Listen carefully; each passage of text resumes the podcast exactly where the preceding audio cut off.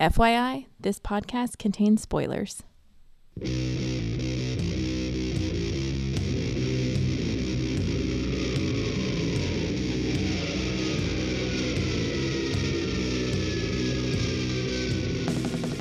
Hey everybody, welcome to episode 479 of the podcast that goes SNIKT. SNIKT, I'm your host Jason, and we're going to continue our weekly coverage of the X-Men Wolverine event, 10 Lives and 10 Deaths of Wolverine. Uh, this time we have the 10 Lives of Wolverine number 2. So that's where we will spend the majority of our time, but also, probably equally of import, or at least I guess, hype, and I've seen a lot of really positive response to this out on X Twitter. Uh, Sabretooth number one, our story that follows up on Sabretooth after he got thrown in the pit in Krakoa way back in the beginning of HoXPoX. So, been a lot kind of up to do about this little miniseries coming out, so I'm pretty excited to get to it. And like I said, it's, you know, a lot of this really, really, really positive response. Um, both in its, just its content as a comic book and you know in its potential for uh, social commentary. Um, which I'll get into that a little bit. Um, you know, I'm. Well, yeah, we'll see. We'll see where the conversation goes. Uh, as a one-man conversation, it's hard to hard to bounce too many of those ideas just off myself. but I'll definitely, you know, I don't know. We'll see. We'll see when we get there.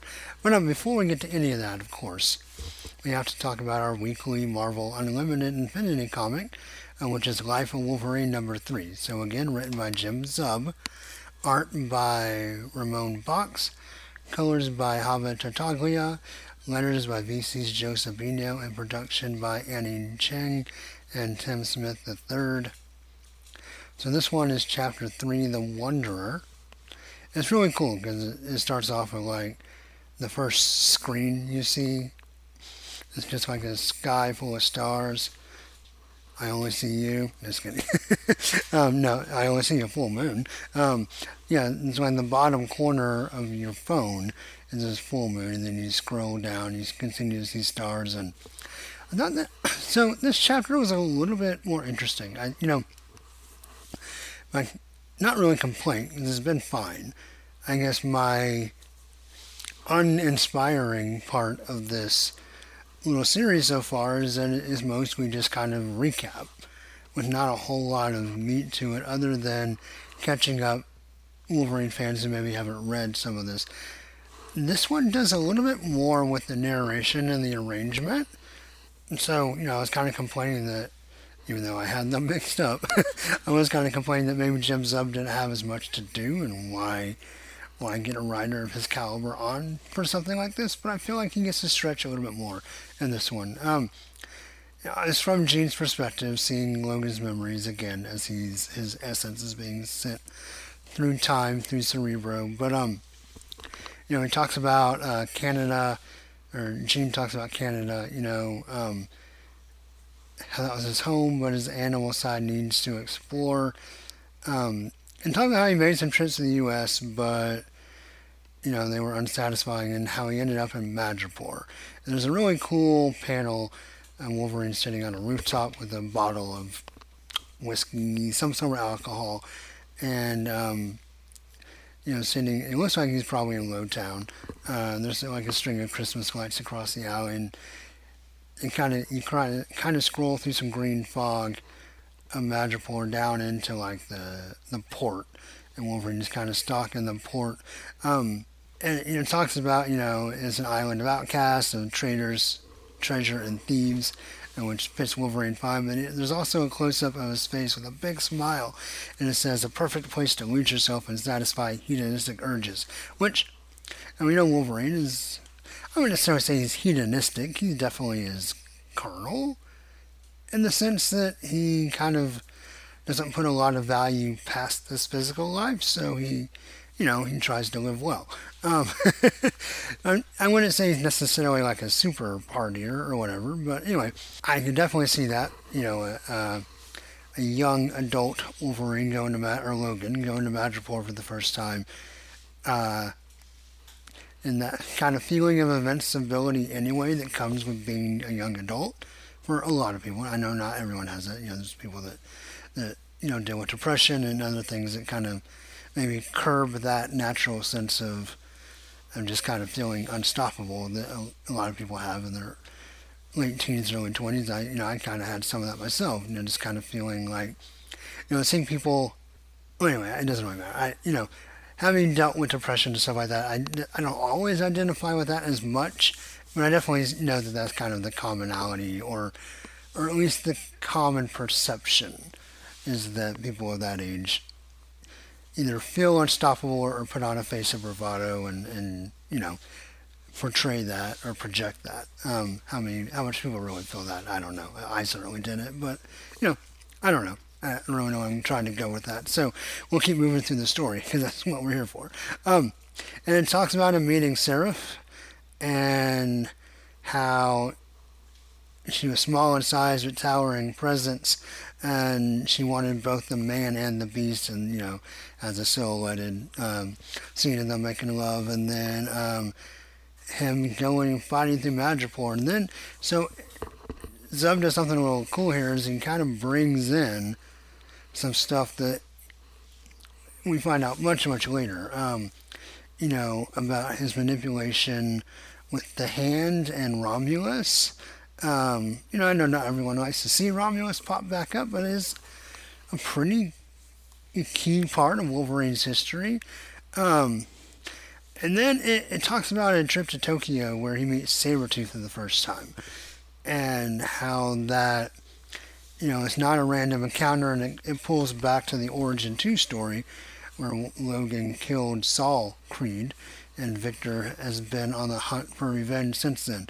And how this kind of kicks off a bloody vendetta that will carry on for over a century. And there's a cool scene of a young Victor kind of split in half on just pants and no shirt, and then his kind of 80s uniform, or maybe even really the 70s uniform as well, but the, the brown orangish uniform with the fur trim. Um, looks pretty cool. Um, it talks about how Wolverine kind of gets tired of the, or Logan gets tired of the violence. It's fine for the beast, but unsatisfi- unsatisfactory for the man. And so he decides to take a break and leave and goes back to Canada, where he finds Silver Fox and has a time of happiness until Sabretooth comes along and murders Silver Fox on Wolverine's birthday. Of course, the classic issue from Wolverine 10. And there's even a recreation of that cover, the one by Bill Sienkiewicz, um, without the pointy uh, boots on this time. Actually, there's no feet at all to see in this picture. But anyway, what I like about this and where I think, you know, is I've actually got to get a little bit creative in kind of how we arrange this was talking about connecting their first meeting to uh, Sabretooth's kind of want for vengeance against Logan for killing his brother and using that as the impetus for eventually catching back up and starting the tradition of attacking and trying to ruin Wolverine's birthday. Um, you know, I, know, I thought it kind of flowed together pretty well, and then we go like into World War One, and that's where we're to be continued. So, Again, not a whole lot of new information, and but really kind of connecting the dots for stuff that you would have to read kind of a whole lot of different stories at very different times in publication history to put all this together. So it actually feels a little more, I guess, useful than the first two, and actually kind of laying out some stuff in order and kind of connecting the dots and giving that a through line to the rivalry between Sabretooth and Logan. Um, anyway, not necessarily like adding anything new this time, but, but allowing Zub to kind of creatively put things in a different order or actually spell out the order in one place was was nice. So, I mean, I'm still going to give this like three out of six claws, but I, I enjoyed it more than the first two. So, anyway, that's Life of Wolverine number three. And my phone's about to die, so good thing we're done with that. Because it is like at 12%, 11% now. So, anyway, that's going to take us then into the 10 Lives of Wolverine number 2. So, um, This is Forgotten Past, or 10 underscore 2, or X2, written by Benjamin Percy, which, by the way, friend of the show, Clint, just met Benjamin Percy at, I didn't really catch the name of the con, but one of the cons, one of the various cons.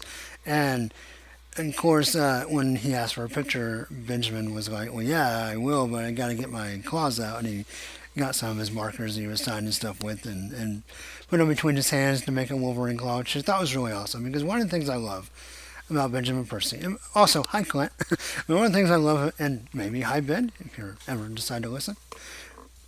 But anyway, you can tell he just absolutely loves Wolverine and loves his history and all the all this good and bad baggage that comes with that. Um, you know, Percy is seems to just be very, very passionate and knowledgeable. He knows the voice. You know, whether we love every single issue or not, then we love most of them, right? Okay, and well, so my my program just kind of stopped recording for no reason, so I lost the end of what I said there. But basically, what I was saying, and I don't actually even remember what I just said about 10 minutes ago in real time, but I'm just really, really glad that you know, Benjamin Percy is not only out there writing his best Wolverine comics, but living his best Wolverine life. And thank you, Clint, for, for posting that picture. That was really cool. I was really happy to see it. Um, yeah, so anyway, 10 Lives of Wolverine number two. I'm really kind of bummed that I lost what I said there.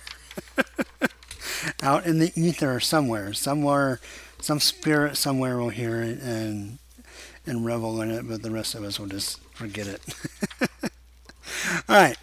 So, I was a little confused when I first opened this issue because oh wait, rest of the creatives before I and yeah, sorry, I went on a tangent about Percy and just then the whole crashing of my software and everything just kind of threw me for a loop. So right, Benjamin Percy's the writer, Joshua Cassara, of course, is the artist, uh, Frank Martin, the colorist, VC's Cory Petit, who letters and production, and Tom Mueller by doing the design. Um, Adam Kubert and Frank Martin did the cover. And by the way, Joshua Cassara is just really awesome too. While I'm, while I'm highlighting and, and speaking my love for Benjamin Percy, I gotta say Cassara has been really fun. Um, he uh, posted like an, an unused drawing from uh, Ten Lives number one of Omega Midwife, which you know hopefully you went and listened to the House of X episode that I was on, and I talked about it a little bit on a couple episodes ago for us here as well.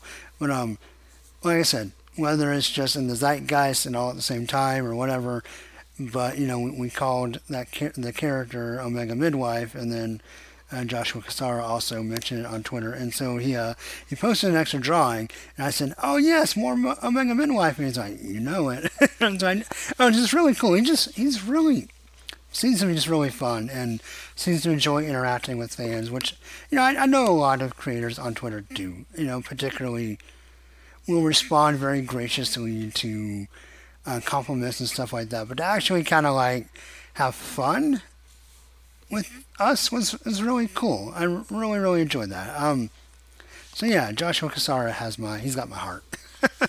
anyway, um, yeah, so cover on this one, and I did not get any variant covers for this one, and didn't really actually see any at the shop either. I haven't really looked. I may try to find some more. Um, I did get the box with all my all my variants for 10 lives and 10 deaths, number one. So I will open those up and maybe do like a short video for Twitter and Facebook. But um, anyway, this cover is a very young James Howlett in the snowy wilderness, standing on top of a rock, claws up in the air, you know it's cold because his voice, is, uh, not his voice, his breath is foggy. And then in the background is uh, Jean in the Cerebro helmet. Um, it's a pretty cool cover. I really like how Kubert draws the young James Howlett, you know, with the bone claws and just really kind of frail. You know, a guy's his ragtag clothing's been running around the wilderness, very very lean. Um, and just, it's a really cool look, a really cool cover. So definitely dig this cover quite a bit. Alright, so when I opened the book though, I was a little confused, and I think I made sense of it pretty quickly, but because when we left number one, we had the very straightforward, not very straightforward, because we had a lot of questions. Uh, me and Dylan and Regina had some questions about kind of where the story was going, but um, and good questions, not like, oh, where's this going, but oh, where's this going? um, anyway, so we left off in the first chapter, remember, with Logan having gone back in past to save Xavier in his childbirth from a time traveling Omega Red, uh, possessing people.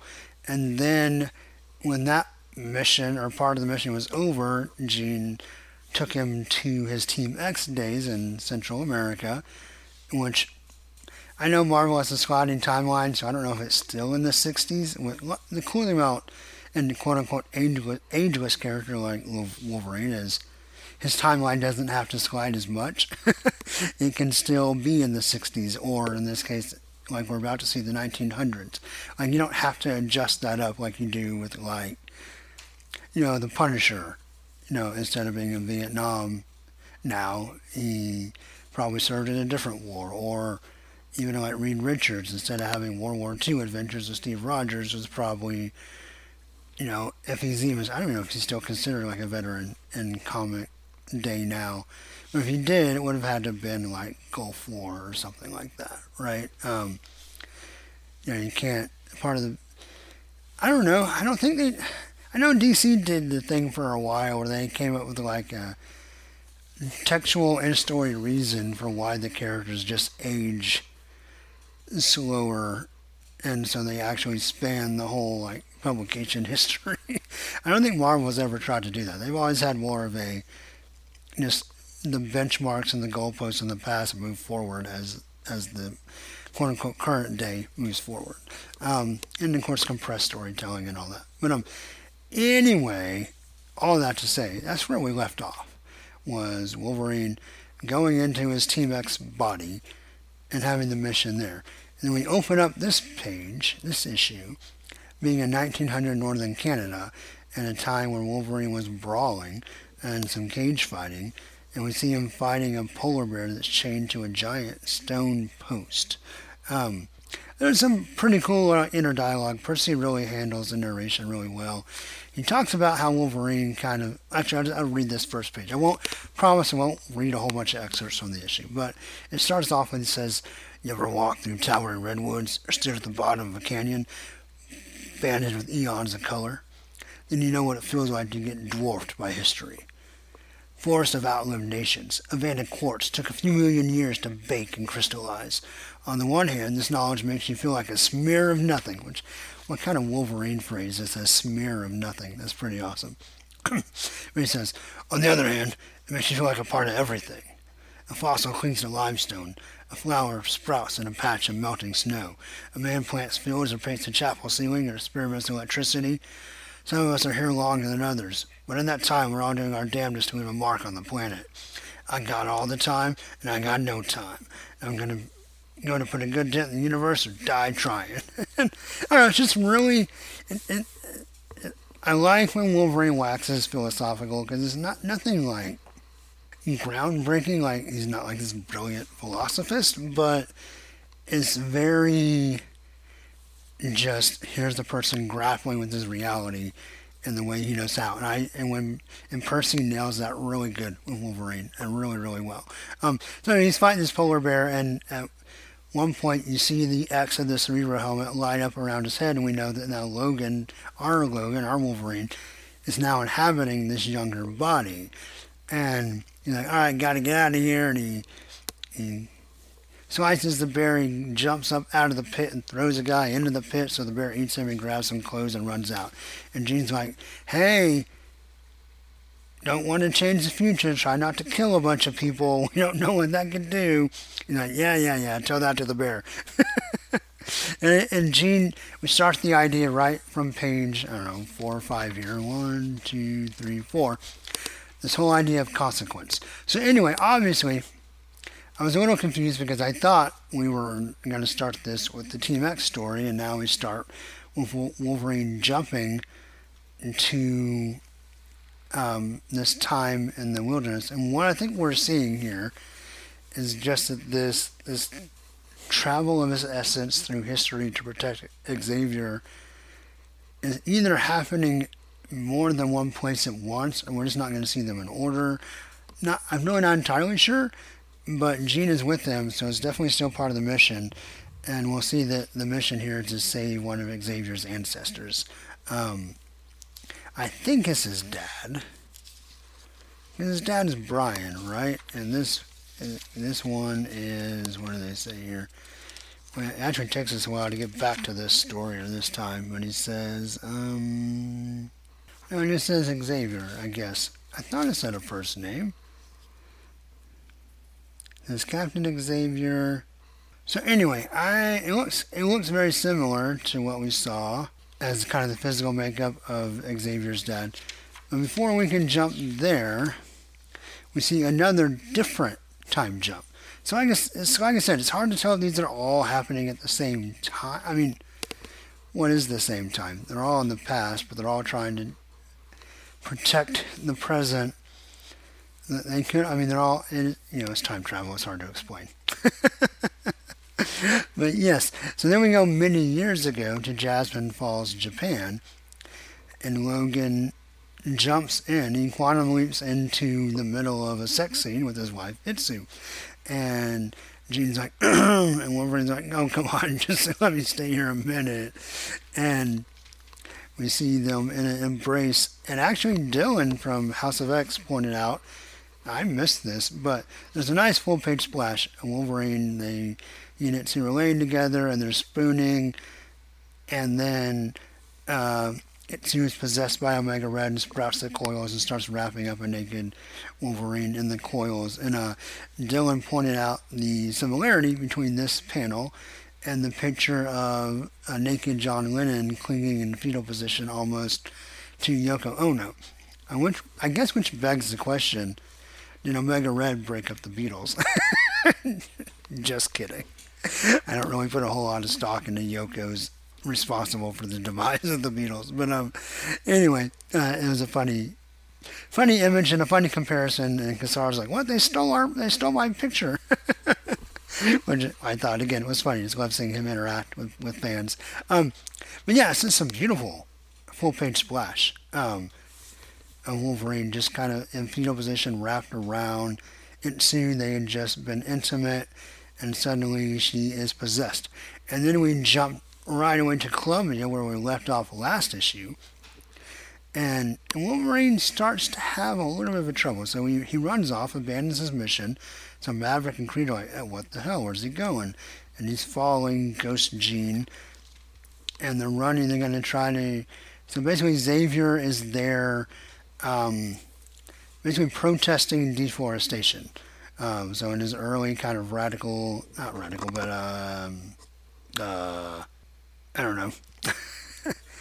he's uh, he's just out there protesting, you know, environmental, trying to protect the planet. Um, and I guess there's he's in danger of something, or, or just Omega Red is trying to get him there.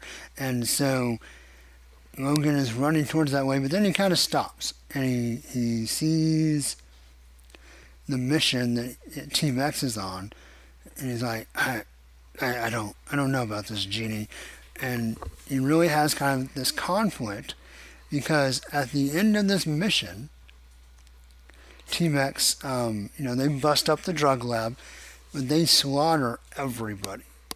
And they go after the surrounding villages to make a statement that basically the idea was the people of this of Colombia need to fear America more than they feel that fear the cartels, and so they just leave a, a brutal bloody trail of, of bodies and villages through the jungle um, after they break up this this drug lab. And and Logan, you know, talks about how he has a lot of regrets in life, and this is a big one. Um, he says, "This is the version of myself I hate the most.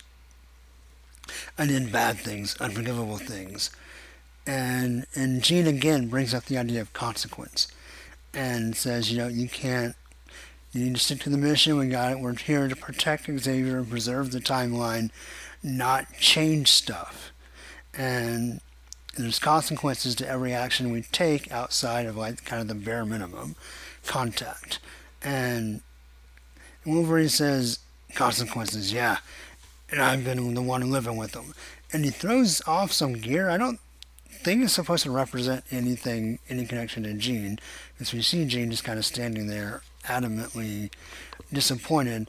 Um, but Wolverine kind of storms off, and he's not abandoning the mission, but seems like he is going to try to make some changes, and he can't live with his past choices. He hates his past choices, and why would he let all these innocents suffer at the hands of? You know, it's funny because you I, at least in some of the Larry Hama stories, you get the idea that Wolverine was not necessarily a great guy, but he did try, and you see this in the in the Origins movie as well, or a take on this that he at least tried in some ways to temper Creed, just not very successfully. Like he didn't put him on a leash by any stretch. I mean, you can tell he was kind of uneasy. Here you get the sense almost like he was a full participant and is very, very has a whole lot of regret and a whole lot of weight, at least from this mission. Um, so that, kind of that balance, right? Sometimes I feel like you get the sense that Wolverine did what he felt like he had to, but didn't really enjoy it. So this this story almost makes it feel like there was a part of him back then that was more than just kind of going along passively, and he wants to change that. So it's really really interesting take. A really well, we'll we'll save my final thoughts on Wolverine's actions here for a few minutes. So um, so we go back to the recent past, and we see um an X-Force mission with Wolverine, Domino, and Omega Red.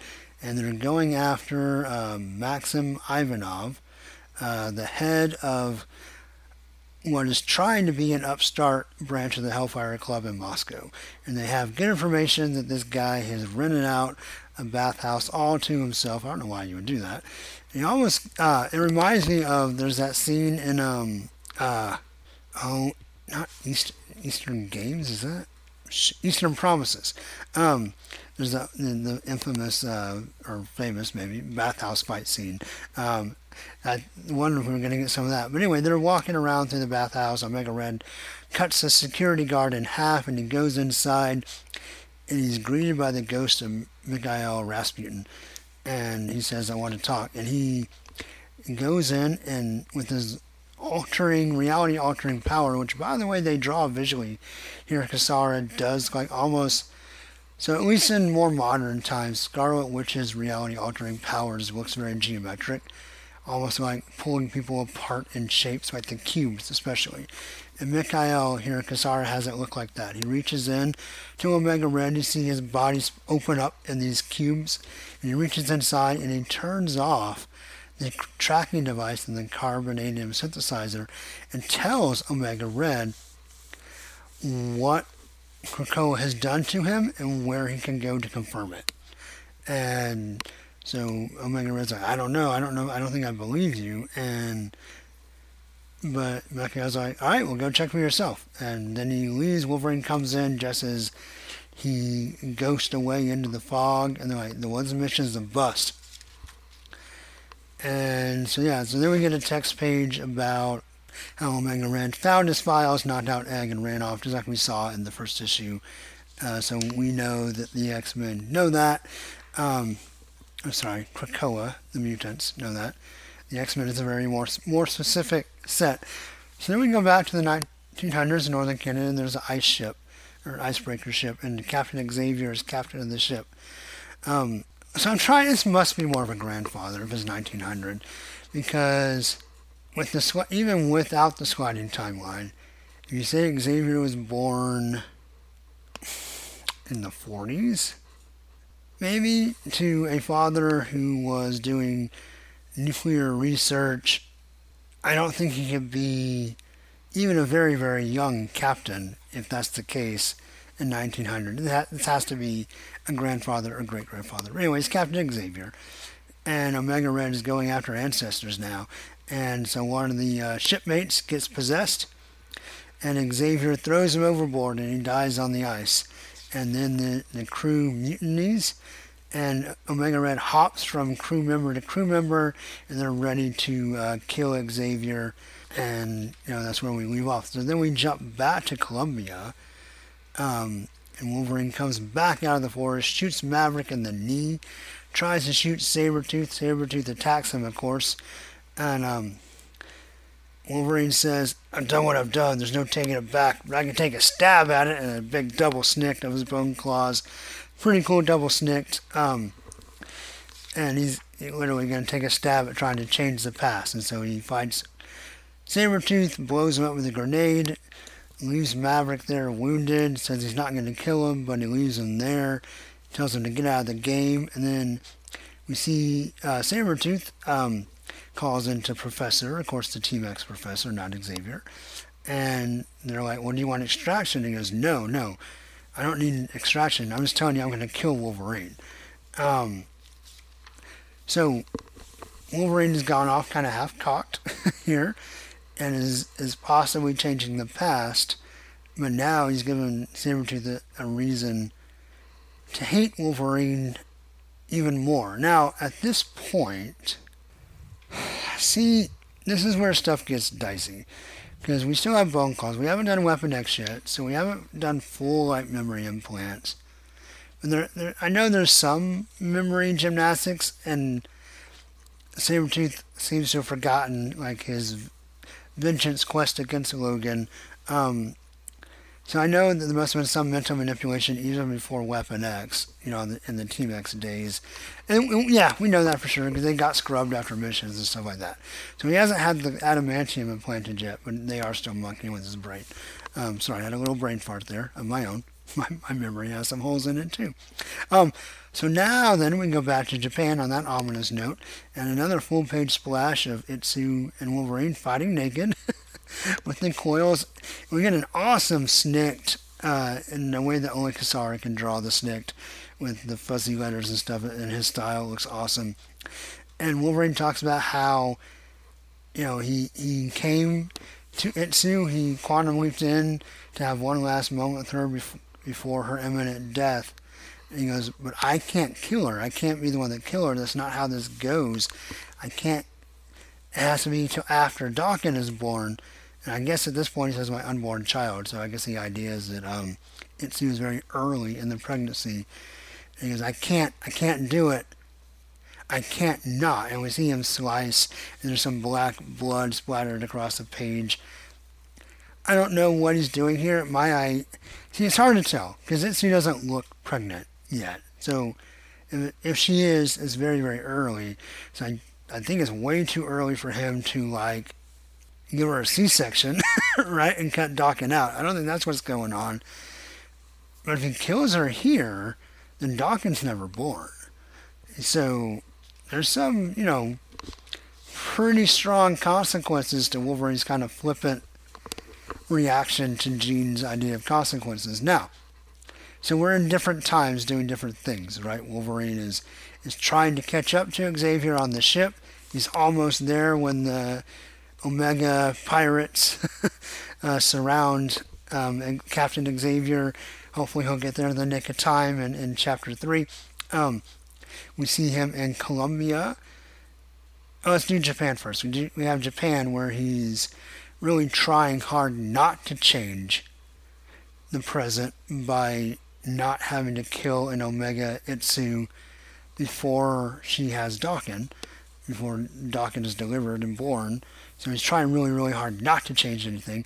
And we have Colombia, where he is trying to change the past and possibly, you know, opening up mechanic consequences for himself by giving Sabretooth a reason to try to kill him on that mission. Um, now, Wolverine takes his responsibilities as an X-Man, a member of X-Force, and whatever this mission he agreed to go on, his honor is going to make him take that very seriously. But Wolverine also has his own sense of honor and his own character. And the idea that he would put in the heat of a moment, for example, saving the lives of these villagers who are innocent on that mission to Colombia, he won't intentionally like jeopardize the mission to save Xavier but it's worth the risk. It's a risk that he is willing to take in the idea of consequence, even though it, pisses Jean right off, which in that respect, yay, because um, anyway, I will I'll try not to do my anti-Jean bias on this episode. Um, but yeah, so so there's the idea. It's almost it almost comes across selfish in a noble way, if that makes sense. Now that that's hard to maybe explain. It seems like a paradox, right? Because we don't normally apply nobility to selfishness. But, but kind of go with me a little bit. So, on the mission in Canada, he's just all out desperation trying to protect Captain Xavier and preserve Xavier's bloodline, and then thus the presence and the dream of Xavier and, and everything that happens to mutants, right? Um, in Japan, has a very personal reason for not wanting to change time. That is, A, he doesn't want to actually be the person that kills his wife, because that's just terrible and traumatic.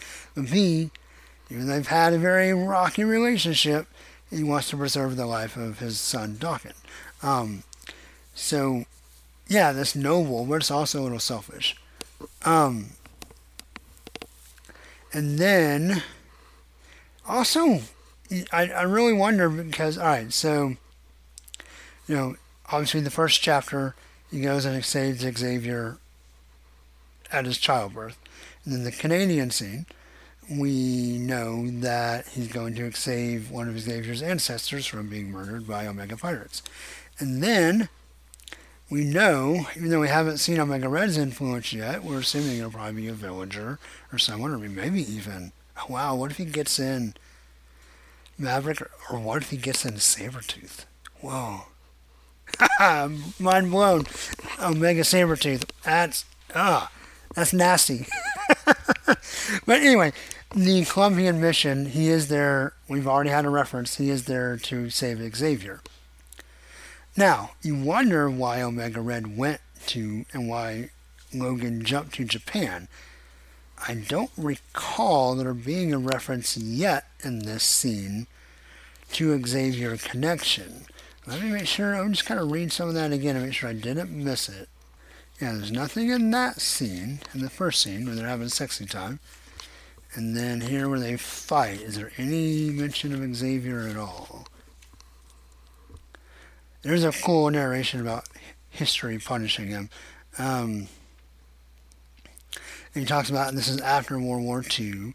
He was studying under Bando Saburo, who was teaching him to leave his warrior self behind. And now he's being put to the test, a test I can't pass. Yeah, no, I'm sure there is, but we don't know the connection yet to this Japan scene and Xavier and the Xavier mission. So, possible Omega Red is, you know, if Wolverine is having to go to multiple times, maybe Omega Red is also having multiple missions, right? Maybe there's a mission to end Xavier, and maybe before he's born, maybe there's also just a mission to punish Logan, and by deleting parts of his history as well. Hopefully that'll get spelled out. Not in a rush. I'm enjoying I'm enjoying the ride so far, so it's okay if it takes a little bit to get there. But anyway, back to what I was saying about kind of the no the nobility and the selfishness and that balance. Um, so it's noble to want to save his wife and his son, but also kind of kind of selfish that that he's not wanting to preserve the past exactly as it was. Um, but then even so, all right. So the scene in Colombia is so Wolverine. It really, really is because there's kind of the recklessness because Wolverine's a little reckless and impulsive, right? Of of abandoning his mission and going to change the Team X mission, putting the Xavier mission at risk. A, but A also having just the gumption to feel like he can do both with no problem, right? Like, oh, it's, it's cool, Jean. I can go save these villagers and then have plenty of time to save Xavier because I'm a badass Wolverine and it'll be fine. Um, so there's the jeopardizing of the mission, but but also I truly believe there's this dichot- or paradox in Wolverine, or or maybe just a different kind of harmony. But the idea that he, I think, sincerely wants to save the villagers because he doesn't want innocents to be hurt, but there's also an idea of wanting to save the villagers to absolve his guilt because he was a participant in their unjustified and brutal murder. So the, the idea that it's not just that he's putting Xavier's mission at risk to save innocent lives. There's also, and that's very, very noble, right? The idea that I can save these people, is not too late. But also the idea that he's putting the whole mission at risk to ease his guilt, which is not as noble. It's a little more selfish. Um, and those two things exist in Wolverine, and I think if we're all honest with ourselves, exist in all of us. And you know, I think Percy gets that. Percy gets who Wolverine is, that he is maybe an extreme representation. But he is the, the wrestling of all of us between our better and worse decisions, or our better and worse natures. You know, I talked about on House of X, and Dylan asked me why I love Wolverine so much, and I talked about the version of Wolverine I love the most is that guy who is the samurai and the wild animal, um, and tries to do both, and or or tries to shape one into the other, and the constant fight inside that goes with that. And I think Wolverine is is really a, a, I know he gets a bad rap, and there's kind of been some reaction to him sometimes. I think A because he's so popular and people want to you know not like the most popular character, which is fine. Get that don't fault anyone for that. You know, I sometimes I'm that way with some bands, so it's okay. Um, but you know, the idea is that he really is way more complicated than just a guy with metal claws that, that slices and dices. Because here, and this is a perfect example, and why I love the way Percy writes Wolverine so much. And it's not even like stated or spelled out. But I don't think I'm reading something that's not there. I think it is there. Um, this idea that he houses both wanting to do things for all the right reasons, and then also kind of wanting to do the same things for maybe not as awesome reasons. Um, not that there's anything wrong with trying to um, reconcile or uh, redeem yourself. That can be noble in itself. I'm not sure this is as much redemption as it is just wanting to erase a bad part. His redemption is wrestling with something you did and doing better, or trying to make up for it in the present. Changing the past is not necessarily redemption. I, I that's a whole that's a whole different conversation, I guess. But um, I don't know. I, I kind of got I kind of chasing a few philosophical rabbits here, but basically the gist of what I love so much about that scene is that he is both, and he's very complicated, and I love that Percy gets that. Um, so anyway, yeah, this is a, a, great chapter. The art's fantastic. I mean, Cassara is just hitting a home run here. Um, the story's really good. Like I said, I have some questions, but they're all questions that are not taking away from the story. They're they're just part of the ride so far, and it's cool. Um, yeah, man, I'm loving this book. I really am. Um, I'm gonna give uh, Tendelize and Wolverine number two six out of six claws.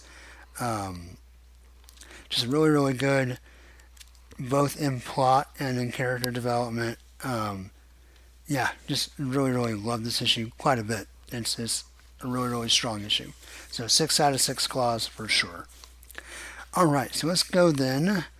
I spent way more time on that than I thought I would. There's a lot more for me to chew on than I originally. You know, sometimes you start talking about something and just the stuff starts flowing, and here we are now, 40 minutes later. And yeah, there you go. So, but I definitely want to save some time for Sabretooth. Sabretooth number one. And let's get to the credits here.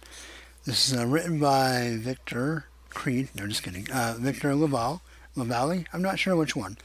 Um, Leonard Kirk is the artist. Arain Beredo is the colorist. VC's Petit, woohoo, is the winner. Tom Muller, of course, does design. And the cover is by Ryan Stegman, J.P. Mayer, and Frank Martin. Um, this is the house that Sabretooth haunts, or the adversary. Uh, the cover, which we've seen for a while. You've seen any kind of advert for this book at all, or just any X Men stuff related at all. You've seen this cover quite a bit. It's an awesome cover by Stegman. It's uh, the only thing I would say, and I, I like Frank Martin a lot. I noticed because I, I, for a brief second, had this as my avatar, and then I went with the black and white version instead. Putting in my avatar, it was kind of hard to see what was going on because everything's kind of the same shades of black and yellow. Because uh, the saber-tooth crouched in front of the Krakoa tree in the flames of symbolic hell, And he's got this just great Ryan Stegman Sabretooth grin, which I'm not complaining, but I mean, it's very similar to the Ryan Stegman Venom grin. I mean, he does an evil grin really well. Stegman's got that down. uh, much like Norm Breyfogle or who's some of the other guys that just do awesome grins. Um, you know, Marc Silvestri. Um, I know as much as people hate him, Rob Liefeld did a really good evil grin. So anyway, yeah, it's a pretty nice cover. The the colors make it a little hard to see if you don't get like right up in your face, but it's still a pretty cool cover. All right, so we start off with Sabretooth saying, "I am in hell," and we see the Quiet Council, um, his quote unquote trial um, from HoXPoX, and it's really funny because he, he's passing judgment on, on the council. Um, you know, he says, "Look at these clouds. How does Xavier even see out of that helmet?" And Magneto passing judgment on anyone is a laugh. I admit I've always liked Purple Thunder style, and the idea that Sabretooth calls Apocalypse Purple Thunder is freaking awesome.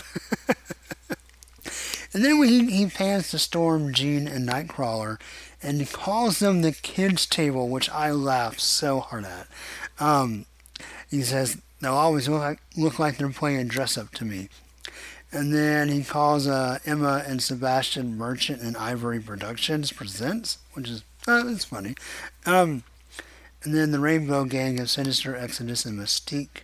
And he basically threatens the whole council. Says, "I'm not going to take this sitting down. I'm going to kill you all, and I'm going to kill your friends and your kids and everything." And then he's he's grabbed by vines into the pit, and away he goes and he promises to escape and exact his vengeance. And then we see a scene of Sabretooth sitting in a snowy forest, and he says, Told ya! And he's running around, and he fights a bear, and he talks about how he knows who he is, and he's fine with it. And, you know, many, says, most people tell fairy tales about themselves. I've always known what I am. And he tears the face off the grizzly bear And then the X Men show up uh, Cyclops, Nightcrawler, Jean, Wolverine, of course, and Storm, and they're here to take him back in after he escaped. But really gruesome scene. He cuts Cyclops' visor and face off, letting his optic blast shoot loose, and then Sabretooth grabs him like a gun and shoots all the X Men. And, you know, the concussive optic blast, and he he destroys and obliterates Storm, Jean, and Wolverine. Um, and Wolverine, you know, you would think he'd probably be able to get up, but we don't in this story anyway. And so it's just Nightcrawler left, and Nightcrawler, after just seeing his friends brutally murdered, teleports his. See, I'm not sure about this. So he teleports over to Victor and Sabretooth's like, yeah, he's got to get close. Gives me an advantage. I don't think he can. Can Nightcrawler teleport like like a phase? Because he does like a Kitty Pryde thing here. So he teleports in, but he teleports his hand into Sabretooth's chest, but the rest of his body not. I don't know if that makes sense for teleport. I don't know. Maybe it does is you, you put your atoms where you want them to go. But there's always had the sense that Nightcrawler just teleports to different locations, not that he can. I don't know. Either way, getting in close is to Sabretooth's advantage. Sabretooth bites him in the jugular and toss, cuts his arm off and tosses him aside. So he's still got this arm sticking out of his chest. And he pulls it out and it's got his own heart in Nightcrawler's fist and he's just looking at it. But he says, No regrets. I've always known who I am. And then he blacks out and wakes up in a interrogation room in a prison cell. And it's really cool. Doug Ramsey walks in with a, a Warlock briefcase and says he wants to give Sabretooth an option. He and Krakoa have conspired to allow Sabretooth to have mental freedom, but he can't have physical. Like they can't let him out. Can't do what they did for Mystique and Destiny. Um, or even Nature Girl in that X Men Green storyline. But they will let him have mental freedom. Like basically he can fantasize about whatever he wants. So you get the idea then that even the scene we just saw, of course, we knew the X-Men weren't dead, but that was like just in Sabretooth's head. And here, uh, Sabretooth's like, no, and he cuts off Warlock's head, but Warlock's head is, I'm sorry, Doug's head, but Doug's head is still talking to him. And Sabretooth's like, fine, I guess I don't have a choice. And he, he signs the document. And then we get a text page really interesting text page about what is prison for. And it's a really good question. And I know, Grant, I don't know if you were planning on reading this, but I would highly recommend it just based on previous conversations we've had about justice system and stuff like that. I think you would enjoy some of the question of the institution um, that this book presents. It spells it out in the text page. It asks, you know, is it to punish, to rehabilitate, to alter? Um, talks about different civilizations. Some had like prisons underground. Some used prisoners as slaves. Um, even talks about in our country, here in America, um, in the past, where California used prisoners to fight uh, wildfires, and men, women, and teenage prisoners uh, were sent and paid three dollars a day to do this work. Um, and the question is, who's the prison for? There's been all kinds of, I would say scandals, but maybe there's, I don't know, maybe it's more just expectation sometimes, and not as scandalous as I would like to believe that it should be, because um, it should be. But you know, of like, you know, prisons and especially some privately funded prisons, like that should not even exist. But um, you know, uh, using prisoners. I don't just mean like like terrible, terrible stuff like sexual and physical abuse, but like like taking advantage of them, putting them in jobs and not paying them um, correctly, not compensating, um, promising things in return for, for work, or just forcing them to work against their will. Uh, you know, all that stuff is terrible, terrible stuff, and it does beg the question. And you know, I think it's a complicated question, and I think this book treats it like a complicated question. It doesn't say. I don't know. Victor Laval or Lavallee may completely be like, yeah, abolish and start over. And I don't know. I I, I struggle with the question because I think there does have to be some way to handle those who cannot interact with society. I don't think we're doing it right. I don't know what the right answer is. And anyway, I don't want to really get into that because I I know there's a lot of valid valid arguments for how society has to function. I will say corruption at any level should not just be swept under the rug. And people being abused in any way, physically, sexually, emotionally, psychologically, anything, should not be tolerated. Um, if there is any sort of social requirement for prison as we know it, it has to be cleaned up. And I'll just kind of leave it at that. Um, anyway, but this book asks a lot of really important questions. Um, and to be fair, I'm, I'm saying I'm not sure if there is or not. I'm just saying if there is, it's got to be done better. Um, so, and I'm still arguing with myself on the answer to that. So I don't want to pretend to be holier than thou on on either perspective, um, from the quote unquote right or left, progressive, non-progressive. It's I think it's a very, very complicated issue. I just know we're not getting it completely right. And I'm not sitting from a place of judgment saying I know what the final answer should be. I'm just, I think it's a very, very important conversation that a lot of people just kind of don't have, right? And just, oh, we're, we're fine. We don't need to talk about it. And we do. Um, anyway, enough of that. Enough of me being preachy. That's not really my intent here.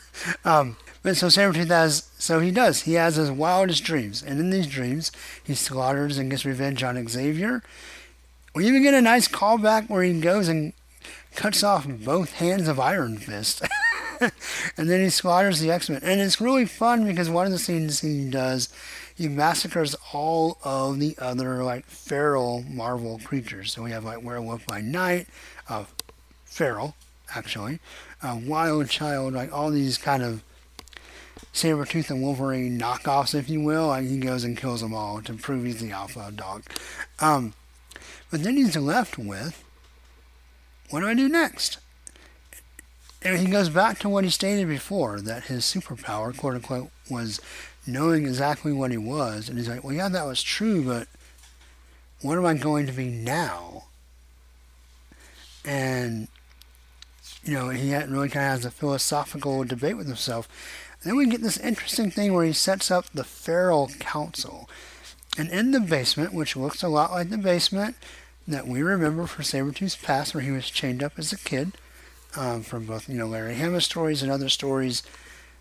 He sets up this table in the basement, and it's him. He's the captain, and this is our Sabretooth in a suit, which is a Sabretooth I always love to see. Um, just a high fashion Sabretooth. And then he has the boy and the beast. So the boy is the boy that we know from the past, who was abused and locked up. And then we have the beast is this particular version is like the 90s costume, which is, you know, similar to also the, kind of the current uh, HoXPoX costume um, with brown and yellow tiger stripes and the fur collar. And they all sit down. There's also a cat, which I'm not. I feel they really focus on the cat, so I feel like it's important.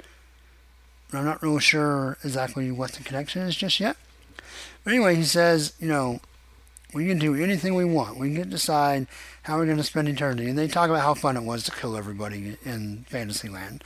Um, and they really did enjoy it. Like, this isn't Sabretooth like turning over a new leaf and being a good guy. He really, really enjoyed getting his revenge fantasies. Like, he loved it. And all three versions of him loved it. and they say, who, you know, you know who really made a racket when he died? And in unison, they're sitting at the table, they all go, Banshee! And so they're like, well, what are we going to do next? And so it's really fun. They set up like these different like realities that he sets up in the pit in his mind. Um, there's King Creed. There's Barbarian Creed. Um, and he talks about this mark of the Sabretooth, which is like a little new Sabretooth logo. And he leaves it everywhere. And then there's a Starjammer Creed, and he has the mark on his, the emblem, the logo on his chest, and he's Corsair's role uh, as leader of the Starjammers.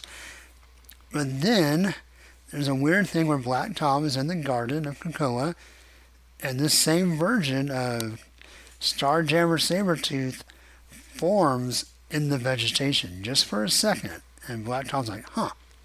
And then some other people feel like they see Sabretooth. Actually, the, uh, the blue violin lady from that obscure X Factor story uh, sees a ghost of Sabretooth. Blob sees him drinking at the Green Lagoon and says, oh, well, I'm just drunk. Um, the, uh, not the shrew, the, um, it's not the mole, the guy that the Morlock that Sabretooth slaughtered, who's obviously been resurrected, has sees him but thinks it's just another nightmare because he has nightmares about Sabretooth all the time. And why wouldn't he? And we see like just this double page double page splash of these realities that Sabretooth sets up in his mind where and he becomes the king of hell for Krakoa. Now it's a mental hell, but he's there.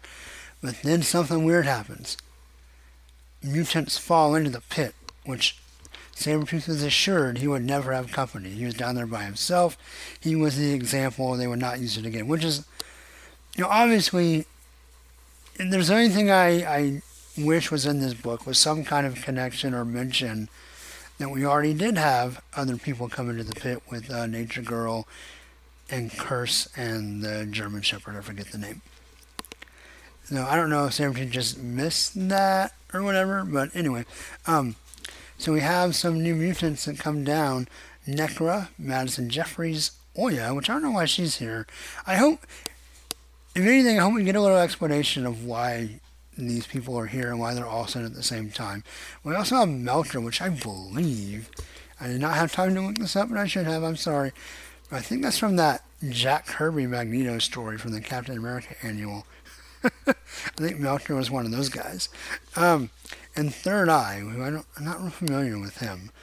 Um, anyway, they come down to hell, or to the pit, and so King Sabretooth, if it was all in his mind, he's at least dressing the part in reality, because he's got on like almost like a Loki helmet with horns, and a red cape like a demon, and a red sash, and he's like, welcome to hell and that's it.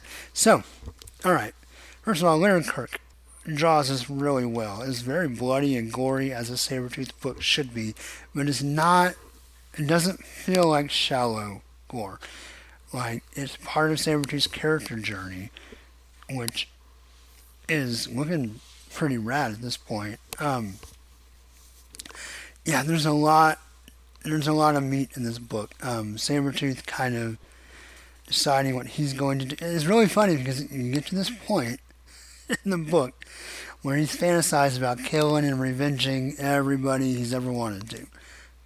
And he's kind of left with that empty feeling, like, okay, well, maybe it didn't satisfy me as much as I wanted it to. And he decides what to do next. And what he decides to do next is not noble. What he decides to do next is fantasize about him being basically the most important man in the universe, and then he sets up literally mutant hell. And then the first thing he does when he gets the surprise guest is like, I'm going to put you through hell. It is a cool line, though. What does he say? He says, um, let me go back to the page. He goes, um, I'll tell you what I'm going to do.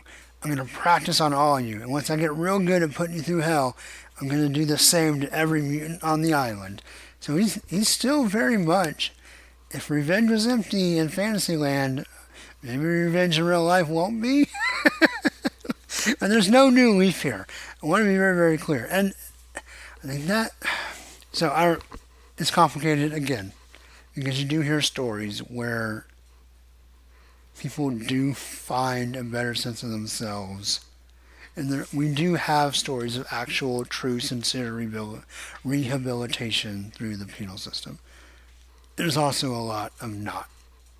And how much of the good justifies the bad, I don't know. But there seems to be some comment here, at least from the writer's perspective, that incarceration did not allow Sabretooth to turn over a new leaf. It allowed him to, and maybe, I, well, we'll put a pin in that, but allowed him to really embrace and live out kind of the worst parts of himself maybe in a different way, but I mean, the first chance he gets is he's back to being a nasty, sadistic Sabretooth that we all know and love. Now, one thing that maybe undermines that, or you can point to, is that had Doug and Krakoa not intervened and given him the mental chance to kind of live out his worst revenge fantasies with just time in a dark hole with no the sense deprivation, all that goes with it, would that have changed Sabretooth? Now remember, and we're, we're getting there in our flashback episodes, Xavier took on quite the mission to try to rehab Sabretooth in the 90s. Um, you know, to the point, you know, one would argue it was even mildly successful. I mean, for a while, he, you know, he was on X Factor, and he wasn't as bad of a guy, really, even all the way up until like Axis, right? And as much as I hate Axis, it did kind of give us a little bit of a, of a good reason. I don't know. I don't know if the reset on Sabretooth is good or not, but we have this story. It's good. so, anyway, the art's really good. The story's really good, and it, it definitely poses some interesting questions and is going to use a very violent character, a repeat offender in Sabretooth, I think, to explore some of those questions. And I think it's a valid approach. So, yeah, I thought it was a pretty good first issue. It, it, it's very much Sabretooth, but also adding some, some depth and some, if not to the character, at least adding some deep topics to the conversation around how Krakoa has treated the character. And we know, like, I think cracks are showing in Krakoa big time anyway. Um, so this is maybe just another way to explore that. But it feels like there's something else going on as well. So I really appreciated the writing and the story and everything. Um, I don't think I'm quite to six out of six though. I think, you know, like I said, I saw a, just a ton of people saying like this is the best Sabretooth story ever already after one issue, which uh, maybe a little early to say that, but yeah, it's pretty good. Um, I'm going to give it, I'm going to give Sabretooth number one, five out of six claws. Very high mark, not quite perfect for me, but, but definitely really, really enjoyed it. So, there you go, man. All right. Um, just real quick to wrap up. You know, I talked about Devil's Reign number two because we had that uh, Superior Four team, which was a play on the '90s Fantastic Four lineup that had Hulk, Spider-Man, Ghost Rider, Wolverine. And as part of Devil's Reign, Doctor Octopus will pull these alternate versions of characters to make his own Fantastic Four, the Superior Four. Now they have their own tie-in book, and in that it revealed that they're all just different versions of Otto Octavius. So I, I didn't talk about that book when it came out, because even though there was this Wolverine type character, it was Doctor Octopus with adamantium arms and wearing a Wolverine cowl, is the way it played in that book.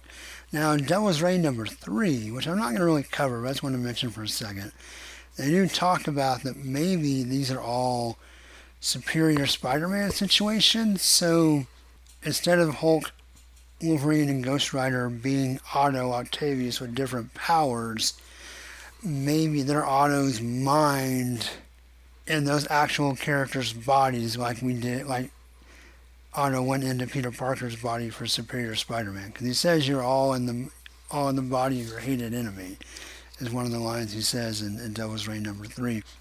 So maybe it is actually Logan's body with Otto Octavius's mind from that dimension.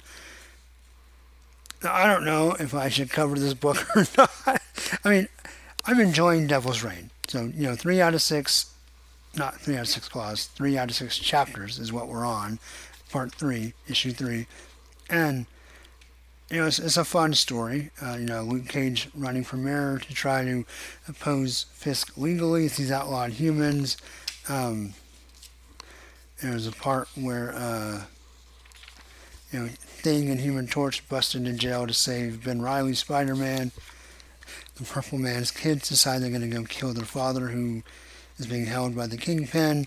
Um, our heroes debate on whether they should attack Kingpin or not. Daredevil decides they will, and that's where they fight our Superior Four. Um, I will say, Checchetto drawing Wolverine, whether it's Wolverine or not, looks pretty great. Um, yeah, and so they they do that. We find out the Chameleon was Iron Man. He was the kind of the info leak, and then Foggy gets beat up by Kingpin's men. Uh, I mean, it's, it's been a pretty good story, and the art's really good. Uh, just, you know, just heads up. Uh, right, written by Chip Zdarsky, Chip Zdarsky, art by Marco Checchetto, colors by Marcio Menyz, colors by Clayton Cow, or letters by Clayton Cowles, and the covers by Checchetto and Matthew Wilson. Um, it's a cool cover. It's got Daredevil and Captain America hiding behind a brick wall from the Thunderbolts troops, while Luke Cage and Jessica Jones embrace each other like in the background. Um, been a good story. I would probably give this like a solid four out of six claws, five. I don't know. I think I'm actually enjoying the Daredevil Woman Without Fear tie-in a little bit more than the main series, but the main series has been pretty good. Um, yeah, I would give Devil's Reign like a if I was gonna grade it four out of six. So anyway, that's gonna be our episode, guys and gals and others. Hope you enjoyed it. Um, yeah, we're we're in some good books right now. So, like I said, gonna gonna try to keep up the weekly schedule still, and we'll also try to get Excalibur's on in the next couple weeks to talk about the books that have come out since then, since they are not all on hold like I thought. um, so hopefully that'll come up soon. Um, but yeah, as always, if you want to like the Facebook page, you can do that. Twitter is at Sniktcast show notes and stuff at sniktcast.podbean.com. Um, and yeah, if you want to join the Bub Club, it's really easy. Membership may be obtained by listening to an episode and enjoying it. See, easiest club to get in in the whole world. Um, so welcome to the Bub Club, guys. Y'all, y'all. I'm trying to quit saying guys so much. It's a hard habit to break. I'm you know, at both work and in play. I'm trying to quit saying it so much. So please bear with me, I'm making a sincere effort. Um, but yeah, I've, I've been saying that my whole life, so it's a little tough. But I'm trying. I'm trying. I really am. So anyway, um, y'all, um, hope you enjoyed the episode. Please stay safe and well out there. and we'll talk again soon. So until next time, hugs and snikts, everyone. Bye bye.